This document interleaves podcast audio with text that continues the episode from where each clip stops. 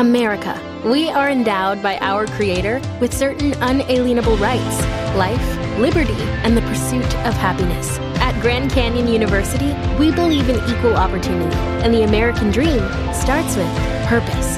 By honoring your career calling, you impact your family, your friends, and your community. The pursuit to serve others is yours. Find your purpose at Grand Canyon University. Private, Christian, affordable. Visit gcu.edu. Would you like to get the back office scoop from an experienced veteran of the life insurance industry to understand how companies actually approach the underwriting of individual policies? Today, I'm going to share with you an interview with a friend of mine, a man named Todd Simpson, who is a 30 plus year veteran of the life insurance industry and specializes in high risk, or what we call special risk, underwriting for life insurance. I think you'll enjoy this behind the scenes view of the industry. Welcome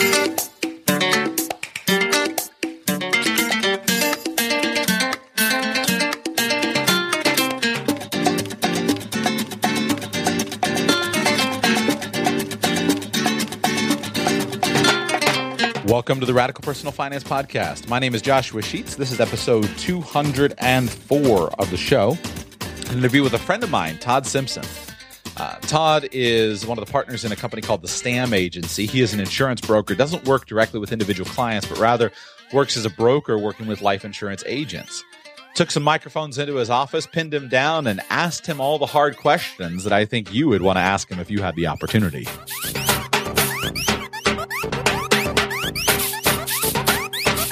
I've mentioned Todd a couple of times on the show, not by name, but in referencing uh, a friend of mine who was a high risk or a special risk broker. And this was somebody that I worked with when I was an active life insurance agent to help me place a lot of my cases.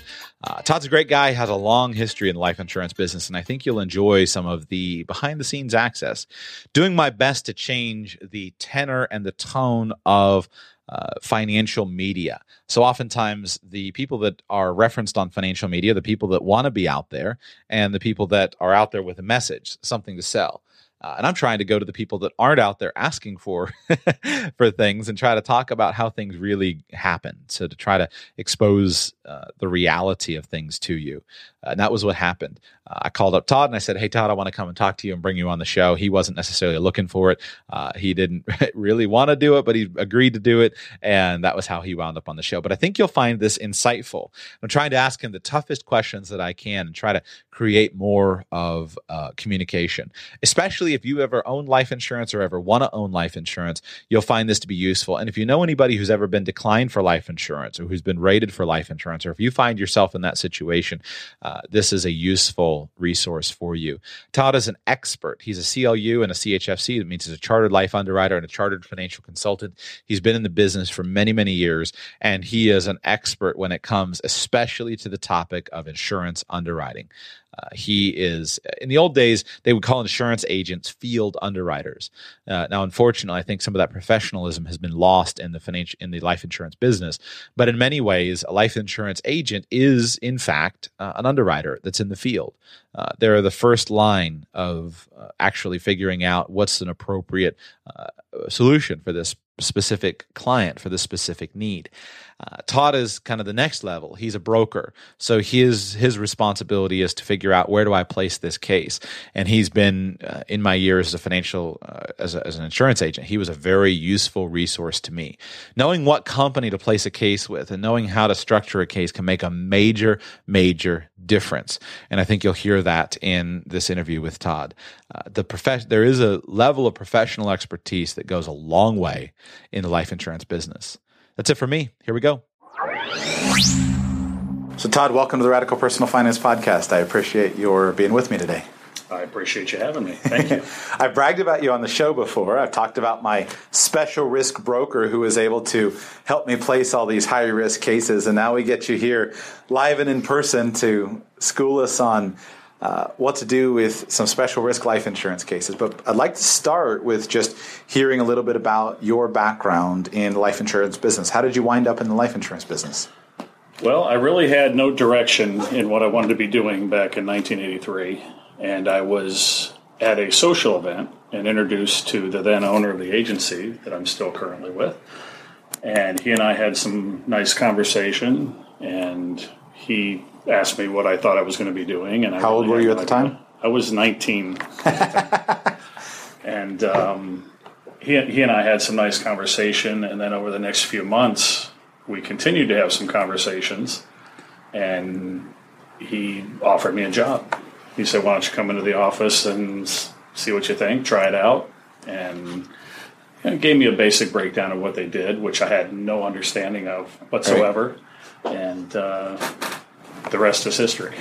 so, no experience, just fresh off the street, and you built your business cold calling on people or working with agents, or what, what was the initial, what did your business look like in the beginning? I wish it was that pretty. it, it actually ended up being coming into the office and learning a little bit about the business, mm-hmm. very basic things. They threw books at me to read, you know, anything they could get their hands on.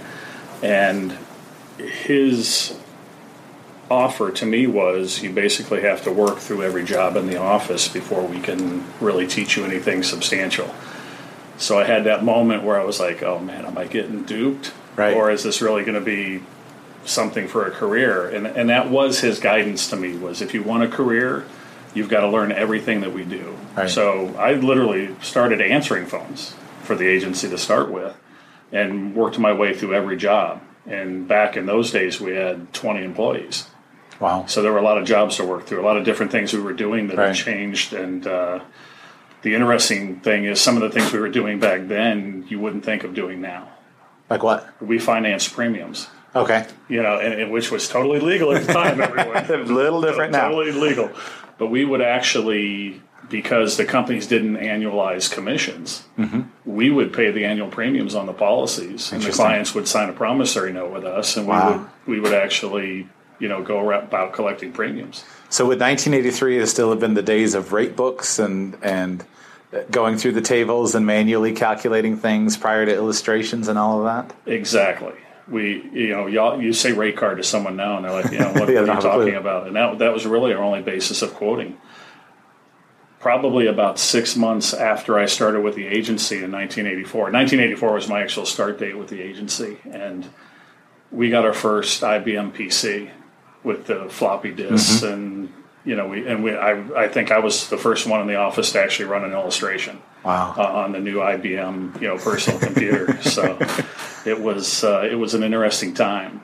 But uh, it was right at the time that Universal Life actually came on the scene. You know, right. at the time we were quoting term and whole life, mm-hmm. and those were the only two products that were even available at that time my the managing director who recruited me into the business would tell me stories of sitting there and filling in custom kind of graphs with colored pencils and illustrations and kind of printing them up and you had your standard 100,000 of 90 life and 100,000 of ordinary life and you know 100,000 a term and that was what you had to work with. Exactly.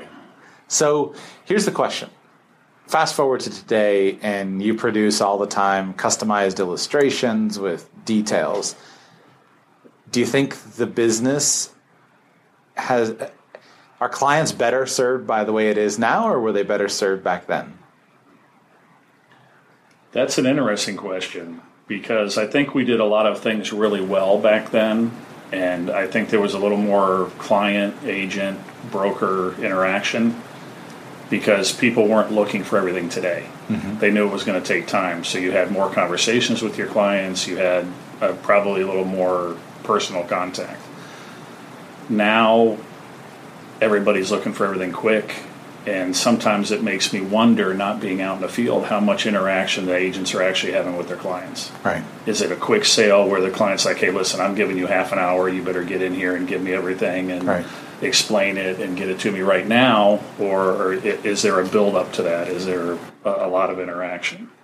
So I think it's different the way people do it now, but I think the ease of getting information is better now. Mm-hmm. Obviously uh, without the internet back then, you had to call God knows how many people at home office to right. get an answer, or or I remember during my studies for CLU, you know, you, you had to find a mentor and you were hoping that they knew the answer to the question because you couldn't just Google it and right. be like, all right, I need to know what this this term means or that right. term means. And so, you know, it's it's interesting now.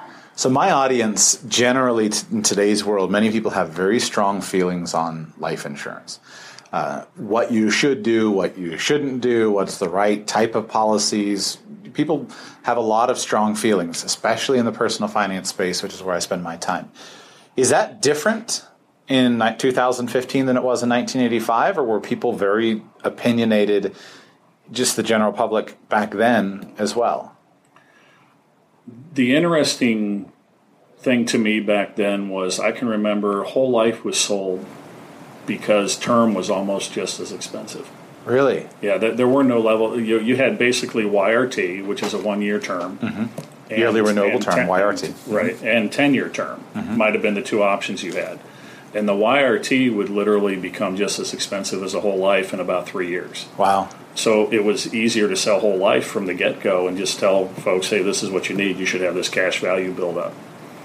And as the different level terms came up, that changed a little bit and, and skewed it a little bit. And then Universal Life, of course, when that came, people were illustrating 13, 14, 15% returns when it first came out. And, you know, that, that changed the scope because you could get a term like premium with a return on your money, right. which really kind of blew up and was a good thing for a little while. Right. But, uh, obviously, the rates didn't hold up, and you won't see any of those policies around anymore. I'm sure.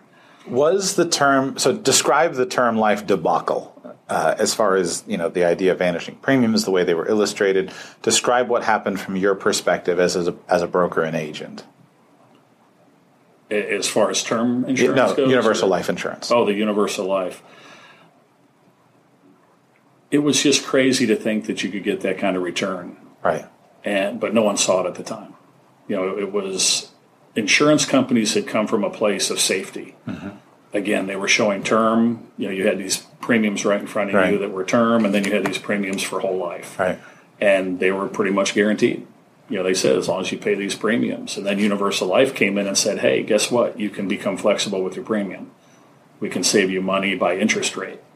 And that was something that it, you know people had never seen before, and you could get a term like premium and actually have a return on it. Mm-hmm. People jumped all over it, especially at thirteen or fourteen percent. Right. You know, you were you were looking at some seriously decreasing premiums, and with that, term insurance then got cheaper.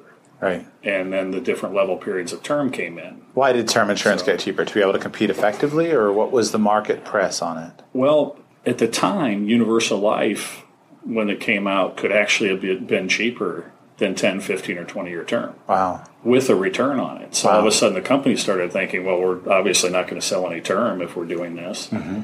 And that's when the term started, you know, the term wars, in a sense that they talk about now that are going on, and they are currently going on. Mm-hmm. Started really way back then when Universal Life hit because the premiums had they had to find a way to make those products more affordable. So that would have been late 80s, early 90s? Yes. Since then, in your guess, how much have rates decreased on term insurance, for example? It would be hard for me to say, but I would say they're probably 75% cheaper than they were wow. back in the day. And is, do you think that's primarily the market forces, the competition? How much of that is associated with the changes in mortality tables? What do you think? I, I think it's got some to do with mortality tables, but mostly just pricing. Companies came down to we've got to do this in order to, to sell any of this. It's it's interesting to me because back in the 80s, if you got a million dollar death benefit, that was a big deal. You're a big shot. Yeah, you yeah. were. You know, that was a great case. The com- companies would actually fly down and bring you the policy, and that's on a term case. That could be a ten year term case. You sold yeah. a million dollar policy on a 50 year old and they're like, oh my gosh, we're going to come down and we're going to actually fly down and bring you the policy. Right. We'll go with you to go deliver that policy. Uh, now you get a million dollar policy on a 50 year old and it barely keeps the lights on. You know, it's just not that profitable anymore. Wow. So, how did you wind up in your current specialty of kind of special risk broker? The agency was created because the founder saw a need that wasn't being looked at by mm-hmm. the by people's companies, mm-hmm. and you know, it, I can't even really remember the names of the companies. Uh, Consumers Life comes to mind, Transport Life, Fidelity Bankers Life was another company. These were companies that were A-rated companies with Best, and this was back before S&P got into heavily rating companies.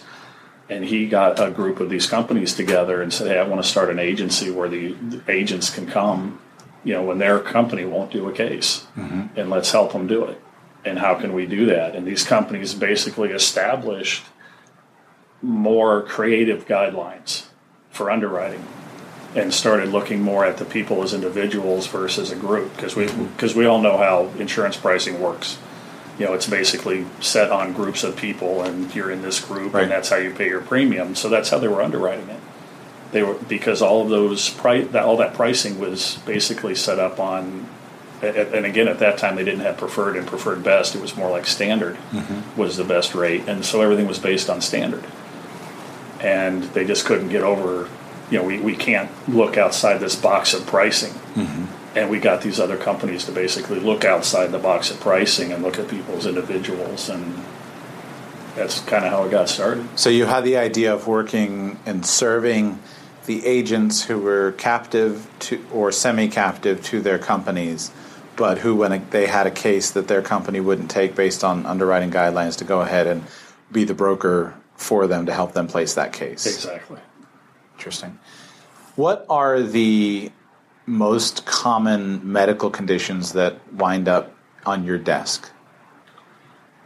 we see a ton of diabetes uh, obviously coronary artery disease is another one cancers uh, those would be the three primaries there's Okay. obviously anything that could technically be wrong with someone could come across my Right. desk but though on a daily basis i'm dealing with those probably 80% of the time So let's start with diabetes. Someone's listening, they say, I've got diabetes, I need some life insurance. They haven't gone to through the state, they don't have a broker, an agent that's working with them yet. What does somebody with diabetes need to know to be able to A, even place the case, and B, improve their rates if they go out and are trying to get a policy? Well, it really comes down to how that individual's diabetes is controlled.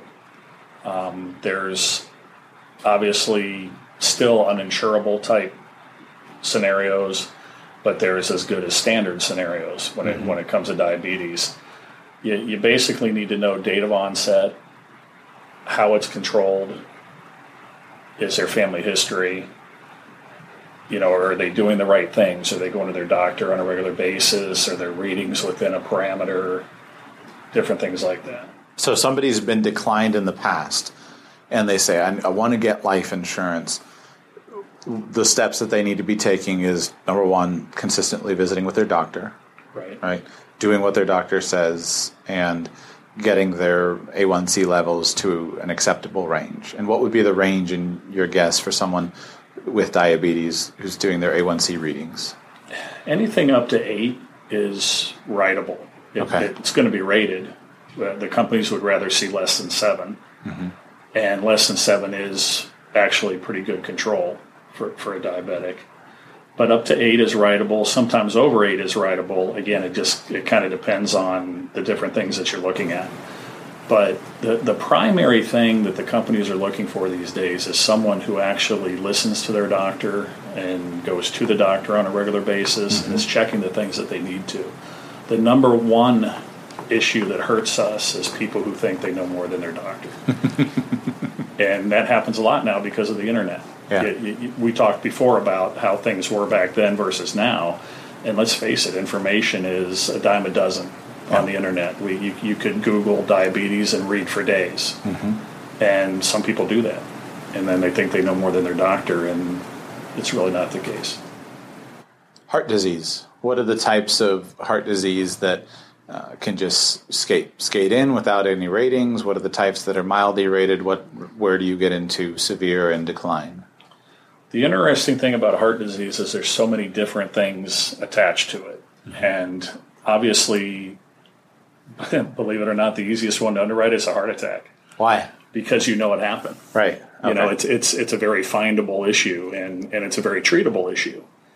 Um, either by catheterization, bypass surgery, stenting, you know, whatever the source may be that, that's needed to handle that.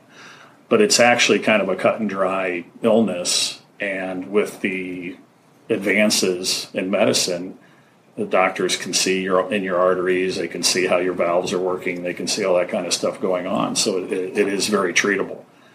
And again, if you follow what your doctors say and you follow a diet, and you do some exercise, and you're not a couch potato, then you know that that definitely works out. The harder things to write are carotid artery issues, and, and that's actually where most plaque begins because then you then you're kind of going from CAD to stroke possibilities. Those things become hard to underwrite. Uh, tachycardias and arrhythmias, which are just basically different abnormal heartbeats, those are very difficult because those are electrical responses that have to then do with your brain and the cycle of your body. So those become a little harder to underwrite. Uh, valve disease is also coronary artery disease, and it just depends on how how your valves are functioning. If you've had a valve replacement, that's actually good depending on the valve replacement when it was done because most valve replacements have to be redone. So if you have a 10 year shelf life, come and get your insurance two years after you have, have the valve done and keep it in force because closer to 10 years, we may be looking at, well, you know what, he could be having issues with that valve now, and there might be, you know, it doesn't mean that it has to be replaced after 10 years, but there's more of a likelihood it's Right. having an issue again. I know rules of thumb are dangerous, but if someone's had a condition, should they wait a certain amount of time? Should they wait a year and then go start investigating insurance, or should they investigate right away? Should they wait two years? What advice would you give in general? I'm glad you asked me that because we get a lot of calls from guys who do wait. And my advice is to call me right away. Mm-hmm. And the reason for that is depending on severity of the issue, let's say a heart attack, for instance, uh, if you had a heart attack and it was just because you had one artery that was a little bit clogged and they were able to go in and stent it, we could look at you after three months, possibly very favorably. So waiting on that could actually be a negative because if you're having if your disease is kind of growing and you waited two or three years, you could end up with three or four arteries that are started now occluding. So, you know, you get to a point where there's, you know, the obviously the opportune time to get coverage is before you have any issues. Right. At a young age, Right. you, you know, you get your coverage and you keep it in force. But if you're not able to do that, or you didn't know of the of what you needed, then you know waiting can sometimes be a hindrance. Now, it it may be that you call me and say, "Hey, listen, my buddy had triple bypass yesterday, mm-hmm. And I'm going to tell you, well, come back in six months to a year." But at least we had that conversation. Explain how the insurance companies handle information and answer if it's a good idea to go ahead and make some formal inquiries or formal application early, because then you're on the record. And you're on the record. Well, we'll explain. Let me just split them apart. Number one, explain how the insurance companies share information among themselves.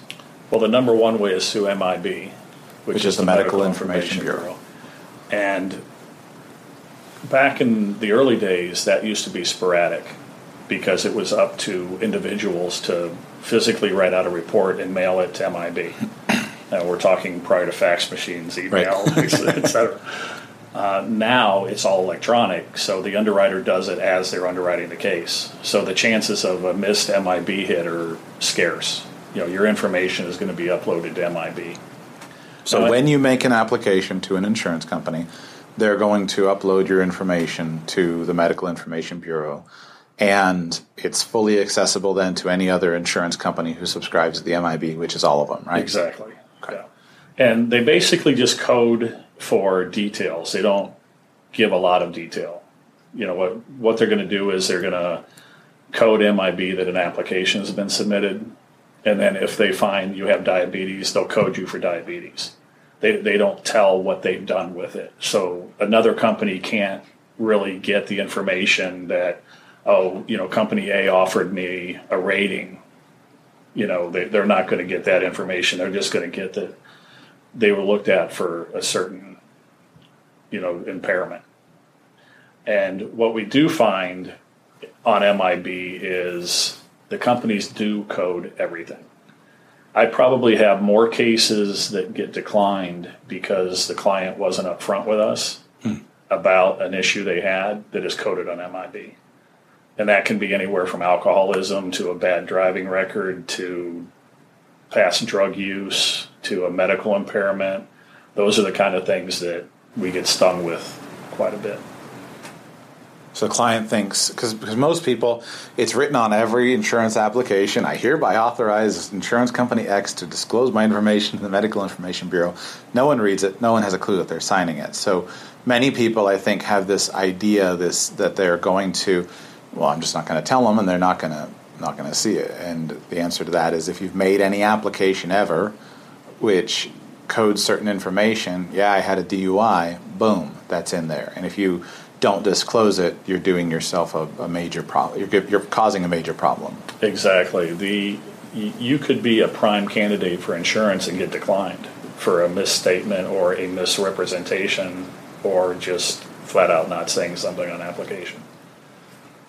So then you get into okay, what do I do? Because if I know that system and I'm looking at myself and I'm saying, all right, I probably should get some insurance, but I've got this issue. I don't want to, I, I, know that I can't misrepresent something to use legal language. I can't lie. So I'm just going to choose not to deal with my issue. Is that the right course of action? Or, you know, how do you work through that? The easiest way for us to help with that, that, that I see and that I tell our agents is we can talk to we, well, we can't talk to the client personally. Just there's legal issues about that. But I can have a conversation with an agent without a client's name, uh, with their age instead of date of birth, and with the primary things going on with that individual. And I can use number one, my knowledge, and number two, going to company underwriters anonymously. That is the one nice thing about what we do. Right. Is we can at least get a preliminary look and with that, obviously, it's not going to be any guarantee that you're going, going to get insured. But you can go back to the client with, hey, we went to the companies, and if what you're telling me is really all the information, we're looking at this premium.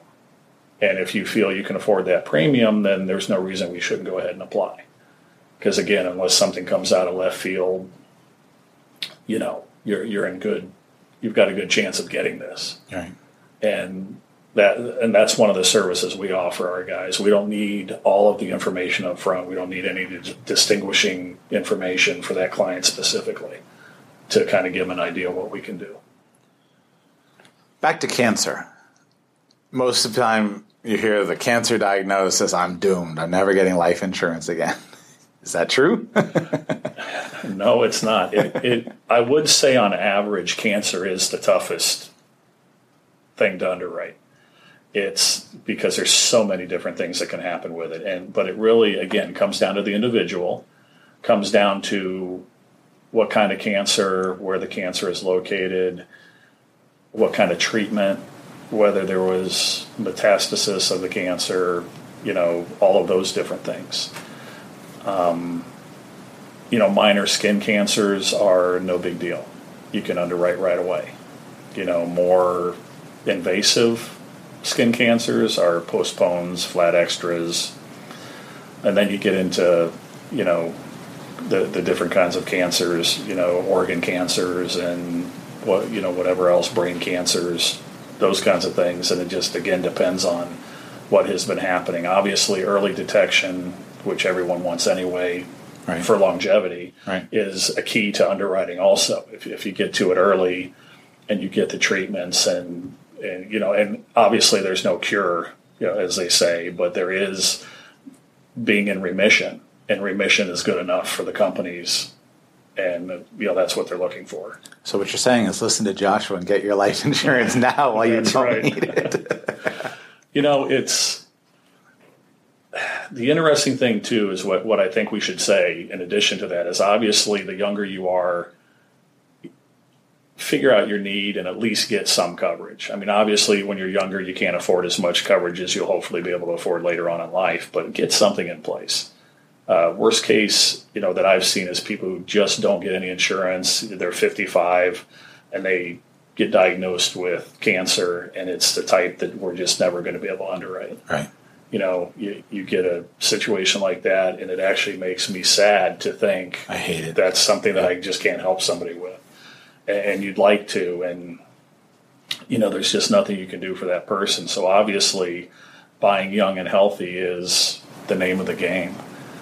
The issue, in addition to that, would be finding the right product because I can't tell you how many times someone comes to me and says, you know, I, I really only have a 10 year need Mm-hmm. for this coverage. Right. And then 10 years down the road, those are the people who are calling me and saying, well, you know, I really messed that up. I need coverage for at least another 10 years. So you're looking at higher rates because of age difference. You're 10 years older. And obviously, as you get older, you have more possibility of getting some health things. I mm-hmm. mean, whether it's even cholesterol and high blood pressure and you know some, something of that matter, those things come into effect, and they might not come into effect where you're actually a rated impaired risk case, but you're going to go from best preferred now up to standard, mm-hmm. and you're 10 years older and you're looking to to do this coverage again. So really overthink how long you think you might need it. What's your trick for doing that? Is it just to, to go with a longer term? Do you try if you were, you know, if we were sitting down over drinks and you're and you're giving me advice, young father, do you point me toward thirty year term, twenty year term with renewability? Like, how do you approach it personally? I usually look at, you know, exactly young father. Your need is going to be at least thirty years. Mm-hmm. That that's and, and again that's without you and I having much of a conversation about Right. it. But I can tell you flat out, you're going to need coverage for thirty years. Right. You, you think you're going to want to just have coverage to get your kids up through college, but then you think, oh well, you know, by that time I'm going to have one heck of a mortgage hanging over me, and uh, yeah, I might want to like keep that coverage then for my wife who might get stuck with this mortgage or you know whatever else might be going on, and you know then by that time you have maybe have grandkids. You know th- those needs always continue. You know it's it's it's not something that really goes away. A lot of people think it does, but the the only thing that really goes away, I think, in our business is the business side of insurance. You know, I mean, Right, obviously, if, if you have a five year agreement with someone, and at the end of that agreement, there's going to be a buyout, and you want to insure that buyout, then that, that's an obvious, hey, five year need. I, see, I see that. But, uh, you know, when it's personal and it's family and, and you're trying to do the right thing by your loved ones, uh, I'm not sure that need ever really totally goes away. I had the experience, and when I got in, excuse me, when I got into the insurance business, I was a, a buy term, invest the difference until you're self insured. That was my philosophy. So I, you're going to be self insured, you're not going to want insurance.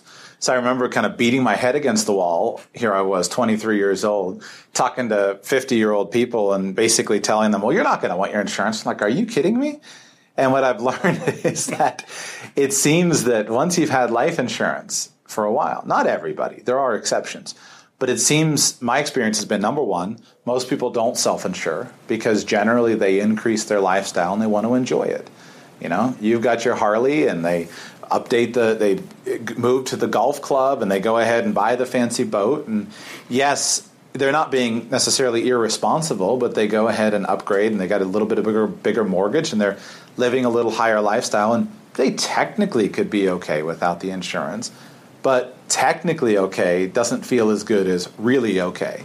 Then the other thing is, I think we just get used to it. Like right now, I often, if I find myself in some dangerous situation or some close call, I just think, well, I'm thankful that I have life insurance.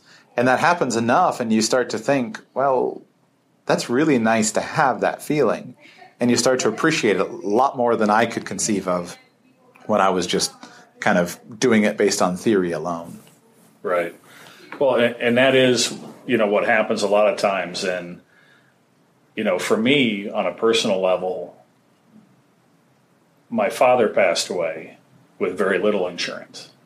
And unfortunately, because I was his son, he would never talk to me about his insurance need because, in his eyes, he would always know more than I did about it. And so I never pushed it. Yeah. And, you know, back when my parents were growing up, $100,000 was a lot of money. So he had $100,000 worth of insurance. But he died 20 years ago and all the kids were out of the house. So he figured, you know what, I don't need to, you know, my wife doesn't need a bunch of coverage. The kids mm-hmm. are gone, they're on their own, they're taking care of themselves. Well, my mother had never worked. And all of a sudden she was saddled with a mortgage mm. and outstanding bills and yeah. just, you know, taxes, different things that you forget about on a daily basis that you write checks for. Right. And he had left her a $100,000 policy with a forty thousand dollar loan against it. Oof. So she ended up with about sixty thousand of, of net, you know, out of, out of, the ah. policy, and to me that stings and that hits home yeah. very close to home. My mom had to go to work, yeah. and and she'd been out know, of the job force for twenty years, thirty yeah, years, forever, and you know, it's those kinds of things that, and like you referred to, is there are people who believe in insurance and there's people who have insurance because someone talked them into it. Mm-hmm. so there's always going to be that separation. Mm-hmm. But you're right. People who believe in insurance understand what it's really used for and, and what good it can do for people. Th- those are the people who you're going to be able to have the good conversation with, and they're going to listen, and, and you're going to direct them in the in the right thing. And you are right about the buy term and invest the rest. You would have been a great A.L. Williams rep back in the day. I'm going to get him on the show one of these days. I really, uh, he lives here in Palm Beach. I'm yeah. going to get him on the show. but it, that's a great concept. Yeah. There's nothing wrong with that concept. Yeah. But like you referred to, it's how many people actually do it. Right. And honestly, I would have to guess maybe 1% would actually do that. Because if you're young, you don't have the money, so you'll say, okay, I'm going to buy this inexpensive term, and I'm going to, my idea is in five years, I'll be able to start that investment side. Mm-hmm. And then you maybe forget about it, or things don't go exactly. I mean, let's face it, things don't always go exactly as we plan them. Mm-hmm. So you come up short on that investment side. And then, like you said, as you get older, you're like, hey, I've got this insurance in place, so my loved ones are taken care of, and I've got this money right now. I want a bigger house, country club, boat motorcycle, whatever mm-hmm. it might be. And, um, you know, you just never get to that investment side of it. Yeah. The challenge, it's funny, I, on the buy term invest the difference, one of the things I've been learning as I've grown older and matured, and I learned this a lot with clients, but I realized that when I was younger, I was very intrigued by concepts and I wanted to be right. And so I would always pick the right idea and often I wouldn't actually follow through. So it's like, well, I know this is the right thing to do. So because I know this is the right thing to do, I've done it. Well, no, not necessarily. You have to actually follow through and do it. Right. And I'm not the only one. A lot of people do that. Is we know the right thing to do, but we haven't actually done it. So we know, oh, I'm going to get rich because I invest in stocks. Well, wait a second. Have I actually sat down and reviewed my portfolio? Have I actually sat down and figured out how much I'm setting aside? Have I actually done some calculations of how much this is going to be worth? Or am I just fooling myself by making myself feel good because I know the right thing to do? Right. So it's an interesting, it's an interesting uh, debate. I want to go back to underwriting. Talk to me about drugs and life insurance? Well, I'm currently not taking it. Good. you know, the drug situation is interesting. It, up until about five years ago, had gotten actually quite easy to underwrite alcoholism, you know, drug addictions, th- things like that. Now it's twice as hard. Why? I, I think there are more people more prone to wanting to try things. Mm-hmm. And you've, you've got a, a, basis of young kids now who have more access to things. And there's so many different drugs out there, and people are like, well, I'm going to try this and see what happens. And, you know, the, the unfortunate thing that we've learned through underwriting, and some of the good things that come out of underwriting, by the way, that, that do help is we find out trends Mm-hmm. You know, trends circulate through the insurance business just right. as much as they do anywhere else, and we're actually pretty good at predicting what's going to happen with with different things. And unfortunately, eighty percent of people who go through a 30 day rehab relapse within three years. Wow. So, you know, the rehabs are great. I'm not poo pooing on a rehab. You know, you, if you need it, use it. Good thing, but it usually takes people three times to finally, and, and it, that's if you're the kind of person who really has it in you to want to quit. You know, then, then it's like two to three times it takes for that to happen. And the companies know this. You know, we've seen it. So when you get somebody who just came out of rehab, they're in their early to mid 30s, mm-hmm. the, they're probably going to relapse. So it then comes down to what were they doing before because they're probably going to step it up a notch when they do it again. What about is there a difference between marijuana and other drugs from the perspective of life insurance underwriting? So the interesting thing about marijuana is the legalization of it anywhere has not changed the underwriting process. However, if you're a casual user, the insurance companies almost ignore it. You know, they've really taken on the idea that it's not a terrible thing to do once in a while. Right. It's and, and they and they're looking at it as alcohol. They think the same thing with alcohol. Mm-hmm. If you're having a couple beers on the weekends, you have a glass of wine every night. That's not the worst thing ever. We we're fine with that. Mm-hmm. It's the people who go to extremes mm-hmm. that they're looking for. So the worst thing you get on casual marijuana use in insurance underwriting currently is you might get a smoker rate. You know, they're they're going to get you for the right. smoking part. Right. So um, but again, here, here's where we come down to admitted or not admitted. People are afraid to admit it because right. it's technically mm-hmm. illegal. Can't count the number of times. Well, I'll take the medical exam in two weeks. Right. Yeah. Here we go. Exactly.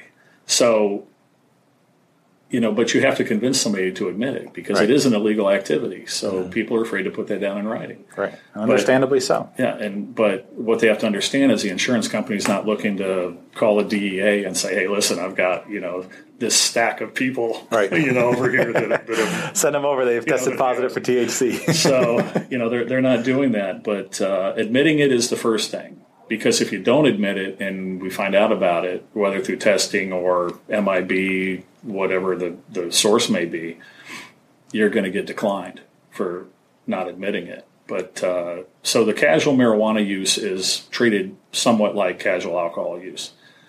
Obviously, cocaine use is a no no. You know, that's going to get you an auto decline, and that's going to be at least for two years from the last time you used.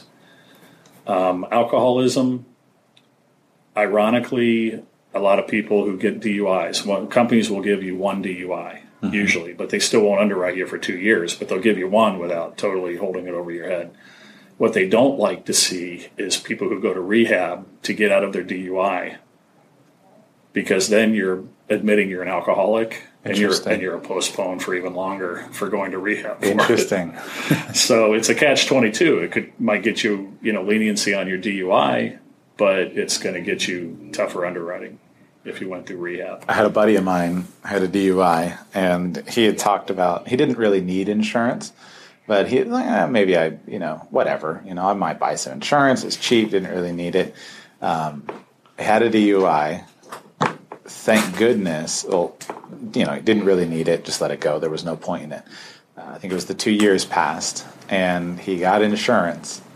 They got another DUI and I was so thankful that he had just gone ahead and you know single guy. And he's like well whatever. It's 25 bucks a month. It makes me feel good. I got a million dollars of insurance. It helps Joshua sells a policy. I didn't push him on it. I, he just said hey if you want to do it I think it's a good plan.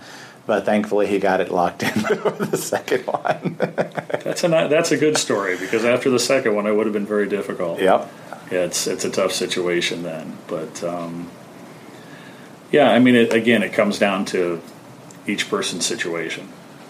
Lifestyle choices regarding sports, uh, flying. Do you have companies that you go to? How, well, just explain how does flying and private pilot that kind of stuff work from an underwriting perspective? Totally opposite of what people think it does. the more you fly, the better we are with it, and people don't understand that. Mm-hmm. It's but it's the occasional weekend warrior flyer that we don't want because those are the guys who don't have as much training, they mm-hmm. don't have as many hours behind the stick, and they're apt to take more chances than a normal pilot would. or you know someone who's doing it on a more regular basis. So what the companies usually look for is instrument flight rating. They love it. You don't have to have it, but if you have it, that's just a that that kind of glosses over anything else they may be looking at. 300 hours of experience Okay. with at least 75 to 100 hours a year flying is usually not even a rateable instances. As long as you're only flying in the US you're not making low level trips to the Bahamas or, or Mexico or something like that then uh, then you're okay. But it's the people who don't fly much who just got their pilot's license for giggles and they fly once or twice a year. Those are the people who are going to have a hard time getting coverage or you're going to pay a flat extra for it Racing. Depends on the racing. If it's sanctioned racing, it's usually not a big issue. Sanctioned, you mean Like like, NASCAR, Okay. Indy, those kinds of people. But I but I will tell you that those kinds of people don't buy insurance. what do you They're, mean? because they're risk takers and, They just they're looking for the thrill and, Right. and they really don't do it. We get very few professional drivers, you know, at, at all, and and we hear about it through the industry, so we'll we'll know if Right. people are doing it or not, and not many of them ever apply for insurance. So Amazing. you know, it is interesting, but it's usually it, uh, again, it's the weekend warrior drag racers who want to go up to West Palm Beach, go to Moroso, and you know drive their really fast car down the quarter mile and kill themselves in it. Those are the guys who have a hard time getting coverage. the actual NASCAR guys probably wouldn't be that big of a deal overall. But uh, there are times, you know, there's what, what you have to remember is like you, you look at the the higher point NASCAR guys. There's also just thousands and thousands of guys who are racing dirt track, you know, enduro bikes, you know, different things like that, and those are usually flat extra. I never placed a racing case. I just never came across a driver uh, who was who was racing. So it's interesting. Again, most people who are thrill thrill takers do not buy insurance, buy life insurance. We get very few skydivers. Skydiving is one that is, if you're doing it a lot, it is, you know, a rateable situation. But we don't get many. Down here in Florida, we get mostly scuba divers, and unless you're going past 100 feet, they don't consider that risky at all. And again, it's not a rateable situation. Any others? I'm trying to think back to the insurance applications. In the last two years, have you ever? I can't even remember the the spiel anymore. But any other uh, avocation kind of stuff? I don't think so. I think we've covered it. I mean, you do get the crazy people who do those ultralight flying, Right. and you know, I don't know whoever discovered that putting a parachute onto a big fan would be A big uh, go kart. what to do. You know, I'm like, I, you know, I think I'll stay away from that activity. Um, that's really about it for avocation. You don't find much more. Um, back in the day, we actually insured a couple of the professional wrestlers Really? uh, Hulk Hogan and Sergeant Slaughter were two of our clients that, that we had coverage on at, at one point. So, nice. and again, that really wasn't impaired risk, impaired risk. It was Right. just more like, hey, you know, these guys could, you know, have a little trauma, Right. you know, here and there, and you know, we'll we'll take care of them. But um, that's really about it. So I want to go back to, uh, as we start to wrap up here, I want to go back to the topic of policy design. Over the years, uh, well, so you have an interesting position of kind of this bird's eye view, working with a bunch of agents and passing things through. Uh, through.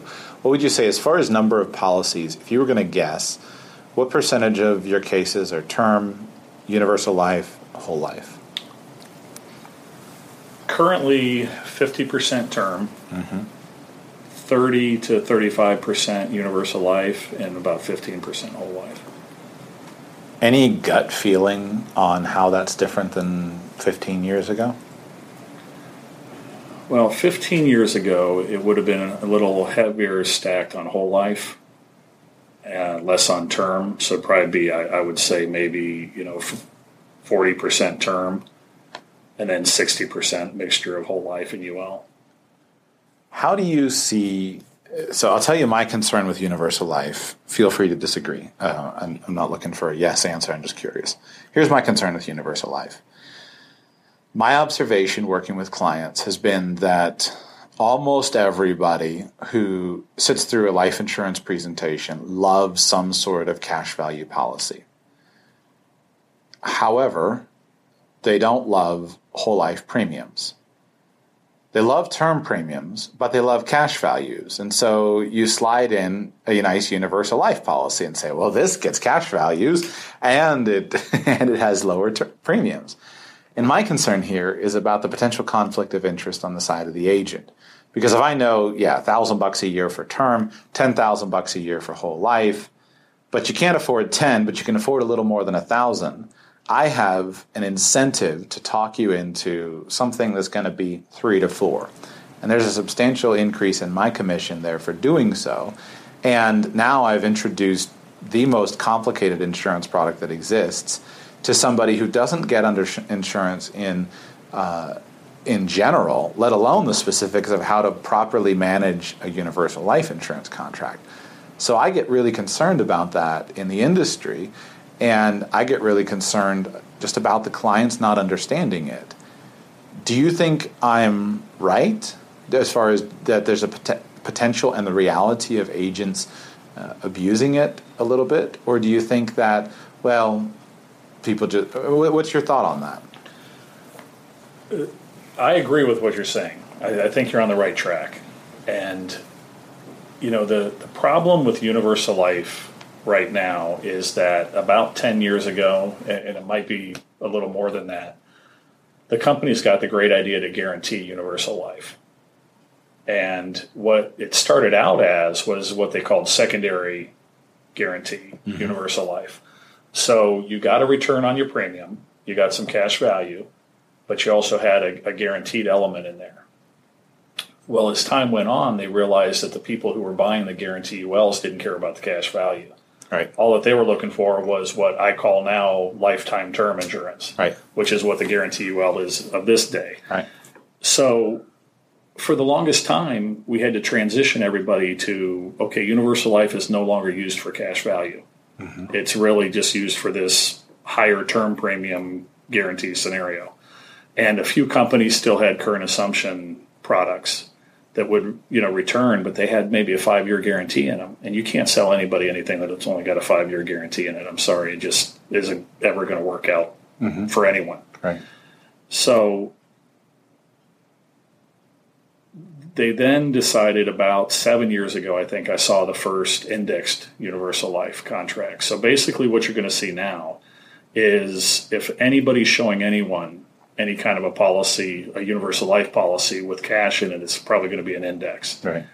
And while these products don't actually participate directly in the index, the S&P 500 index is what they're using to show the returns that the client could possibly get. Mm-hmm.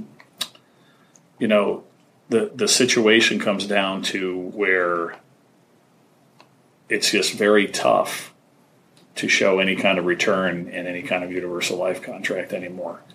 You know, the the whole life I think is great because there's usually a dividend mm-hmm. attached to it. And mm-hmm. when you and when you can participate in the company doing better and you're getting some kind of a kickback, that that's the cash you have to go. But there's definitely people pushing the UL into the wrong places. Right.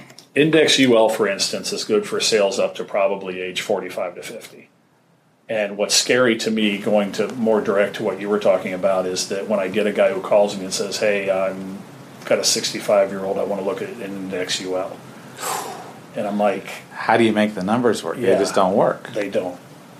And and but they but they want to look at that. They're like, "This is what I want to show my client." Right. And as much as I, you know, I don't want to tell a guy what to go out and sell his client because I don't know his client personally. Right.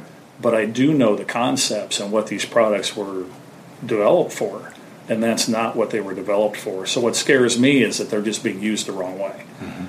And you know, you made a comment, and I hope you don't mind if I call you on it. But Go you're like, it. you said, you know, if I've got somebody who's willing, who's looking at ten thousand a whole life premium, and obviously can't afford it, they can afford a thousand dollars a premium. I can probably push them right to the three or four, right. that might be the issue right there. And that's exactly what happens, though, because I, I think it's what happens. And my point was that when, uh, if you are an effective agent, if you are effective at sales, you can create a desire for the results. That's what I mean is that you can create the desire for the $10,000 policy.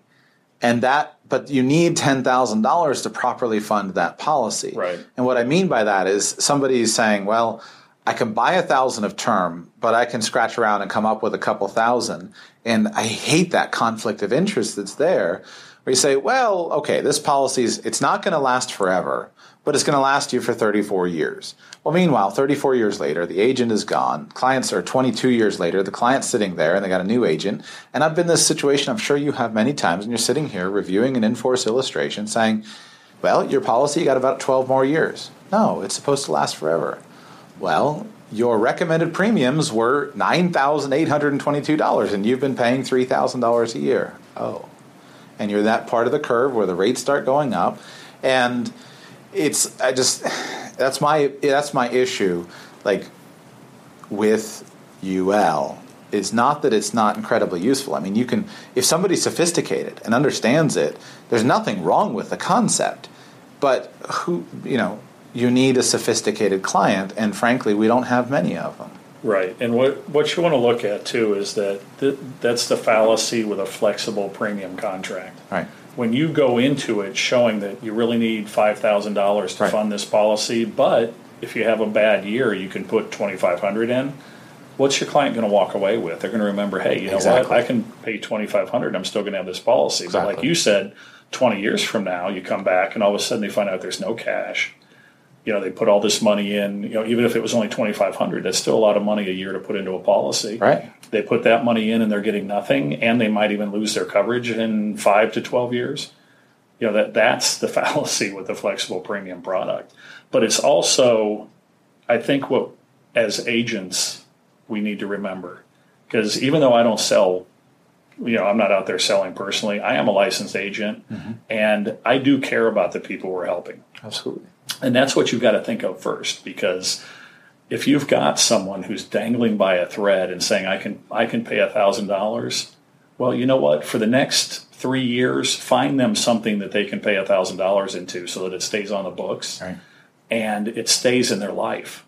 Because again, if you sell them the four thousand dollar option and they've got to come up with the other three somewhere, Right. how long are they going to want to do that? Or when Jimmy needs braces, where's that three thousand going to go? It's going to go to the braces. It's not going to go into Right. the life insurance policy. So don't strap people as if their insurance is just another bill to pay. Right. Their insurance has got to be part of their planning process, and I think that's where some people lose sight, or some people don't care. I hate to say it that Yeah. way, but there's just some, There are. there are I mean, people who don't care. I don't know what the percentage is, but there's scumbags in every business. Right. It's interesting. I learned the hard way myself. When I started selling insurance, I was, you know, I, I'm a very excited person, you know, and so I worked on, okay, how can I be a great salesperson? And one of the things I learned was with good intention, I wasn't being uh, necessarily intentionally evil. I wasn't trying to do something, but I was so excited about painting the picture for the person that I I learned that I was sometimes too persuasive. And then I would have a client who six months later they felt really good. They didn't necess- they didn't have buyer's remorse the next day or the next week or the next month. But the problem was I had overcommitted them to whatever it was that they were doing, the amount of money to their IRA or the amount of money to their life insurance policy. And then all of a sudden, I had a series of clients, and you know, okay, Joshua, I got to cash out the IRA. No, you know, I got to cancel the policy. No, Right. Like you're, and I just I hated that because I felt responsible because they had you know they were behind whether it was if it was insurance they was too soon and uh, we hadn't even caught, caught up with with costs uh, you know policy inception costs commissions and all that stuff yet or if it was IRAs you know we're doing taking tax money out and they're behind the curve and I learned to be myself less persuasive because I needed to avoid getting the client excited and like saying, "Yeah, I'll, I'll, I'll, write big checks to my future. Where's the investment?" And I had to actually change my mindset and be a little bit more relaxed and say, "Okay, I know you're excited now. Let's start with less, or put some money into a side fund, and let's come back in six months, and six months, and six months." Uh, which is was the exact opposite of what I thought was going to be my approach when I Right. started studying sales. Well, the good thing about your process is you learn from it. Yeah. There's a lot of people who don't, or again, they just don't care to learn from it, and that, I think that's the that could be the hurtful side for the client is uh, you know you definitely want somebody who cares, and I think that's what planners in general have to remember is treat everyone like you're, they're your mom or your dad. Right. I mean, would you do that to your mom or your dad? And if you wouldn't, then maybe you shouldn't be doing it with these people. And uh, take that concept a little more broadly. And you know, it's you're much better off to keep things on the books. And believe me, most people who you help will remember that later on when you come back for policy reviews or for future sales and or when they need something and they they feel that they want to come to you they're going to come to you then. What do you see as the future of the career of the life insurance agent? career agents are hurting. It's it's not a great time to be a career agent. And I don't I don't say that to be a negative I think it's the reality. Most companies who used to recruit agents and work with them and help them build their business and really give them a platform to be successful are few and far between. I, I'm not going to name names. There's a couple of companies who do still do that and, and do a really good job at that. There are companies who are currently only recruiting top of the table MDRT qualifying agents right now. Uh, if you don't qualify at least MDRT, you could lose your job. Wow. You know, you, you could be an agent for 20 years and you just and you just went along. You never cared about MDRT. You were like, hey, I'm good with this. Where I'm at with this, I'm helping people. I'm doing it. You can find yourself an independent pretty quick Wow.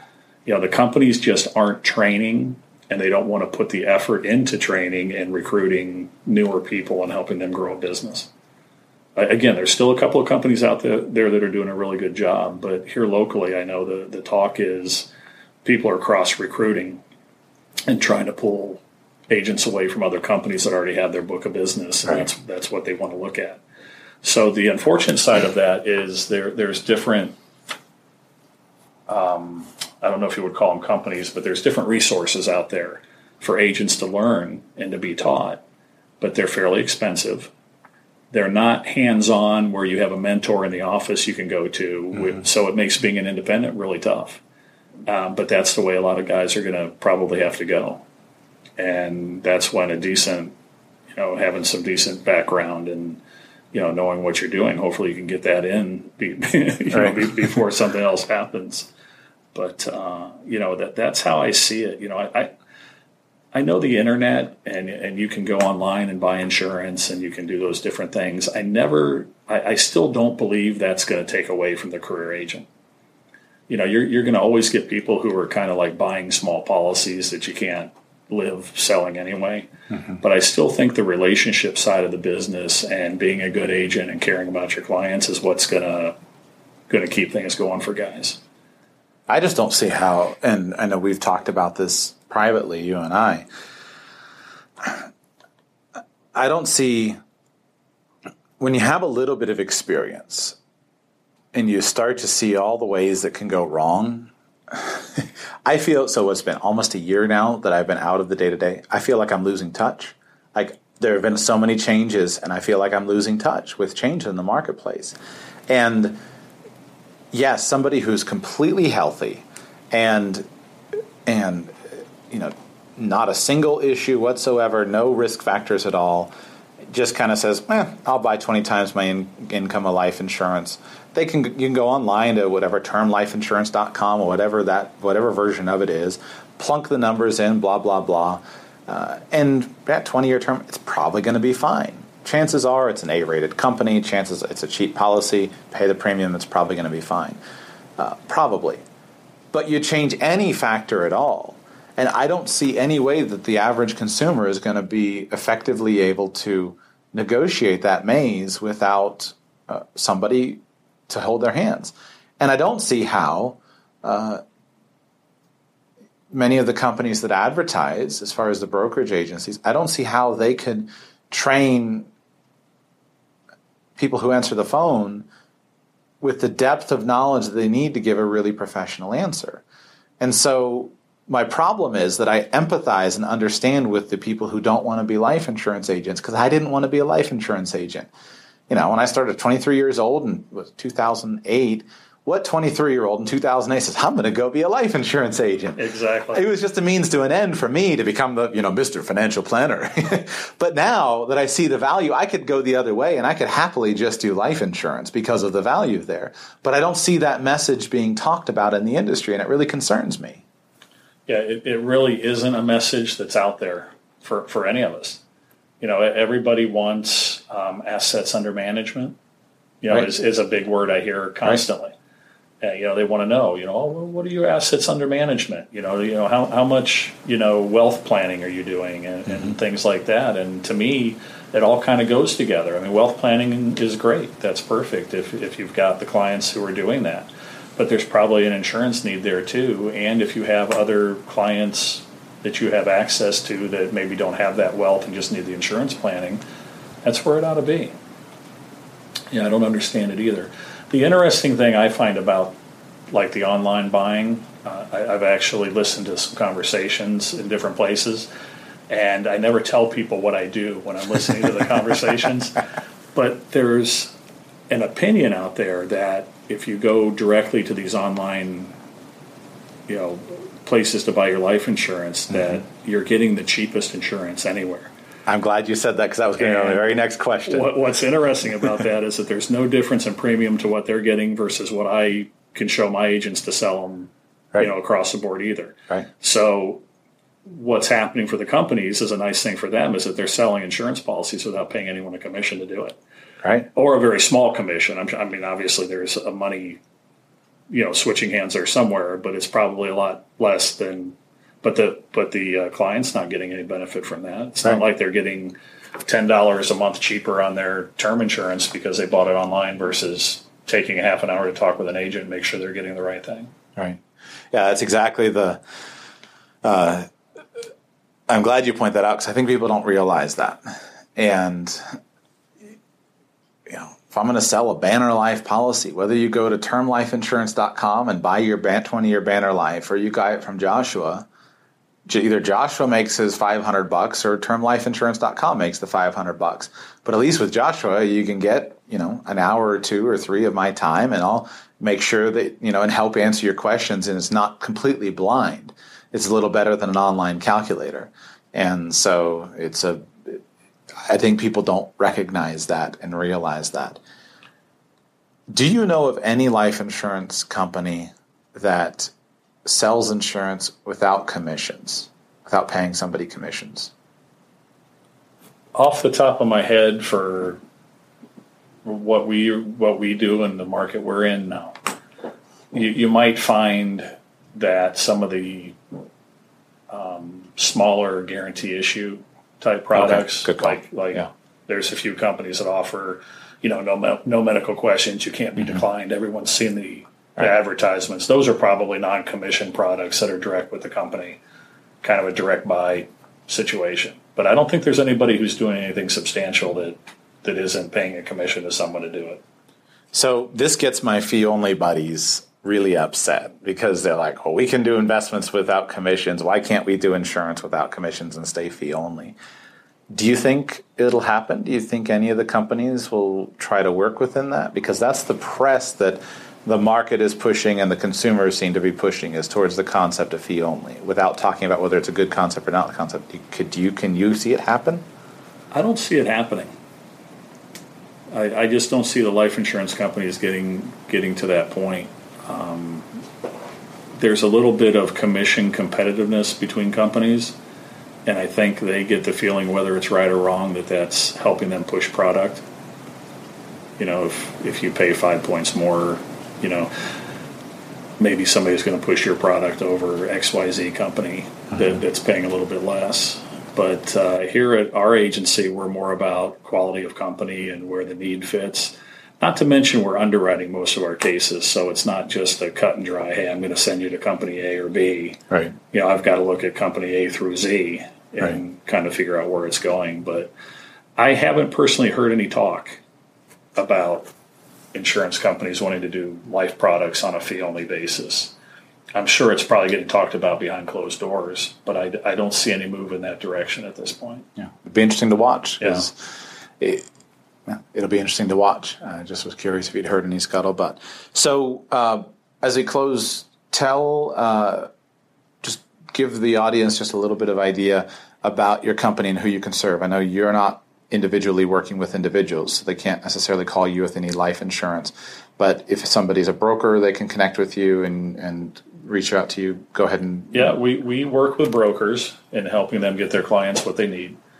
Uh, we don't deal directly with the public, and I I just think that's a better concept for us in the way that we do business. It's, you know, we'd rather deal with the agents who have already got their situation in place and kind of use us as a secondary source to help them get to the end. And uh, that's what we do well. And again, the impaired risk is our primary. I mean, we can write anything, Yeah. you know, for preferred best, uh, you know, the highest rating there is. But my background is primarily impaired risk underwriting, so that that's where I'm going to be the strongest with most things. And I guess I would say the one thing that individual consumers could do, if you find yourself in a situation where you are facing some kind of impaired risk situation, ask your find a life insurance agent, and your life insurance agent can reach out to Todd. And if nothing else, you know, Todd work you work with people from all over in many companies, many independents. You work with dozens of companies, and you're a good resource. So find ask just ask your agent, say at least reach out to this guy and see if you can do it because. Just because you get a decline in one place, I mean, the case that you you got for me, we never placed it, but the one that just it was it was early in my career and I didn't have a clue what to do except I had this person and usually uh, usually um, life insurance life insurance sales is an interesting business because there's a little usually a little bit of tension there's well, a little bit of desire but I don't want to talk about it because no one wants to get into it. So I remember I walked into this office one time and it was at a university and uh, was speaking with this lady and she's like oh you sell life insurance. I said yeah and she said, "Oh, tell you what, we would love to have some life insurance." He said, "But I got to warn you, uh, it's for my husband, and he's been declined three times in the last year." And I said, "Oh, I'm totally wet behind the ears. I don't have a clue."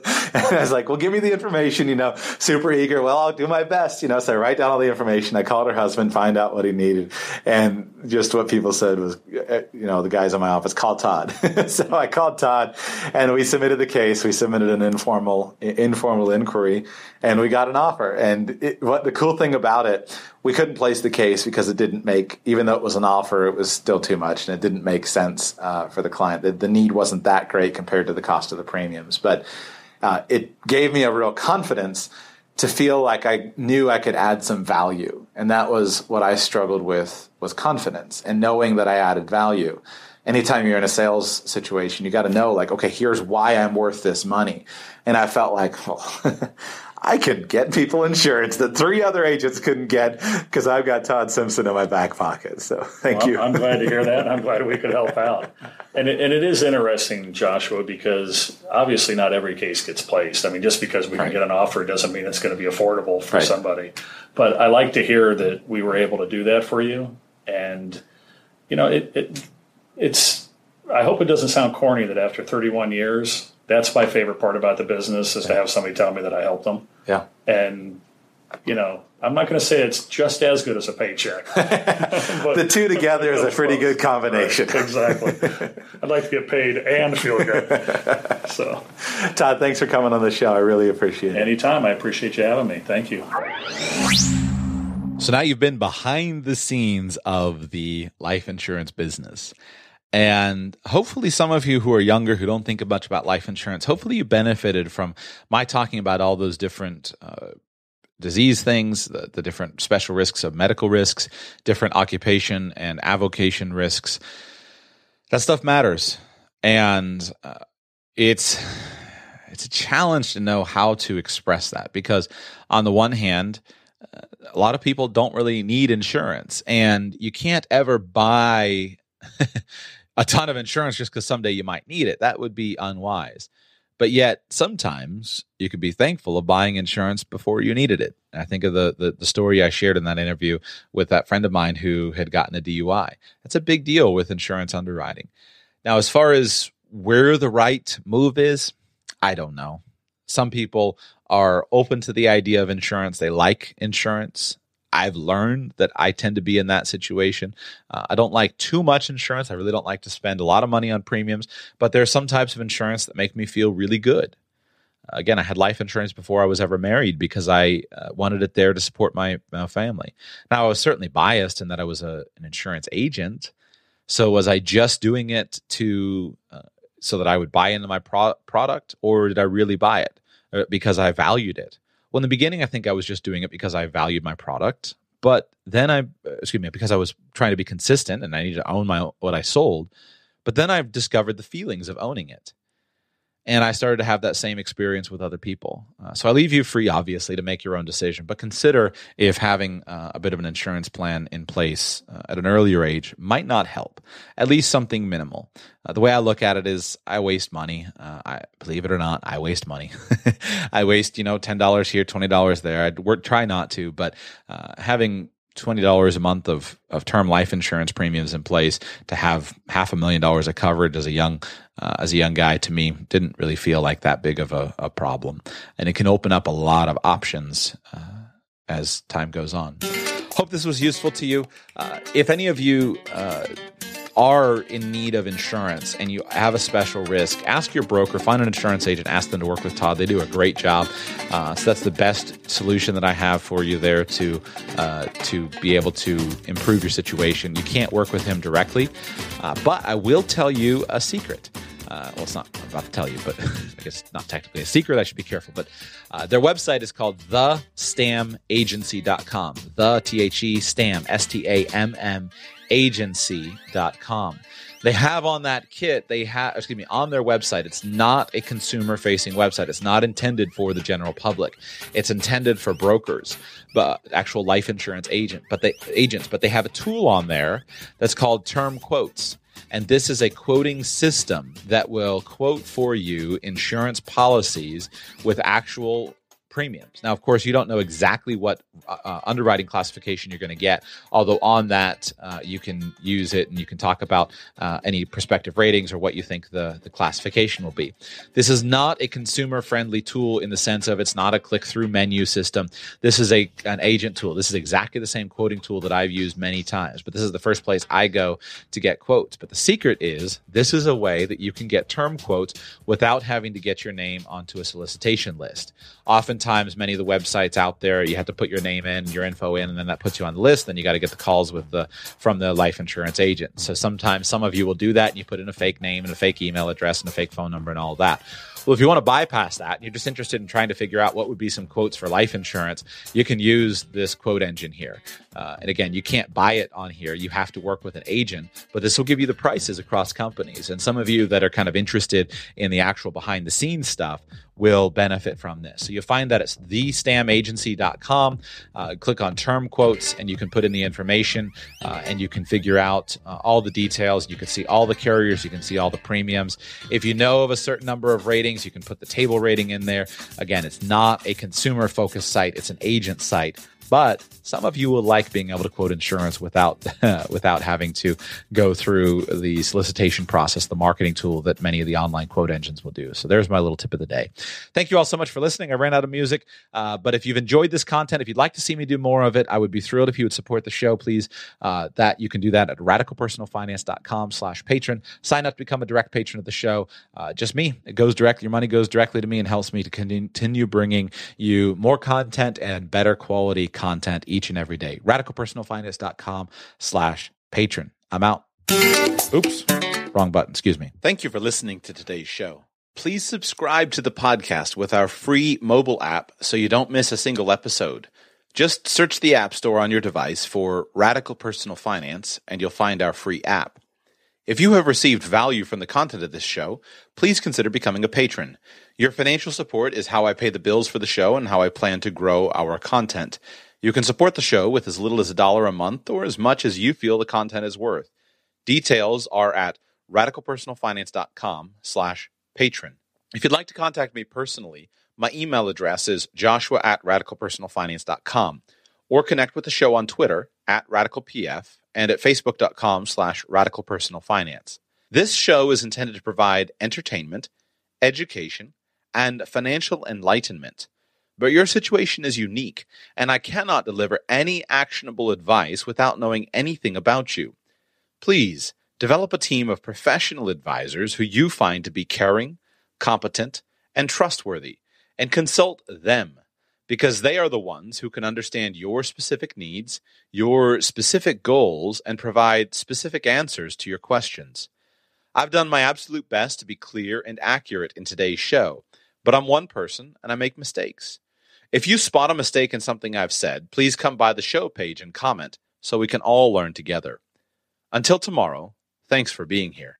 For the ones who get it done, the most important part is the one you need now. And the best partner is the one who can deliver. That's why millions of maintenance and repair pros trust Grainger, because we have professional grade supplies for every industry, even hard to find products. And we have same day pickup and next day delivery on most orders. But most importantly, we have an unwavering commitment to help keep you up and running. Call, clickgrainger.com, or just stop by. Grainger, for the ones who get it done.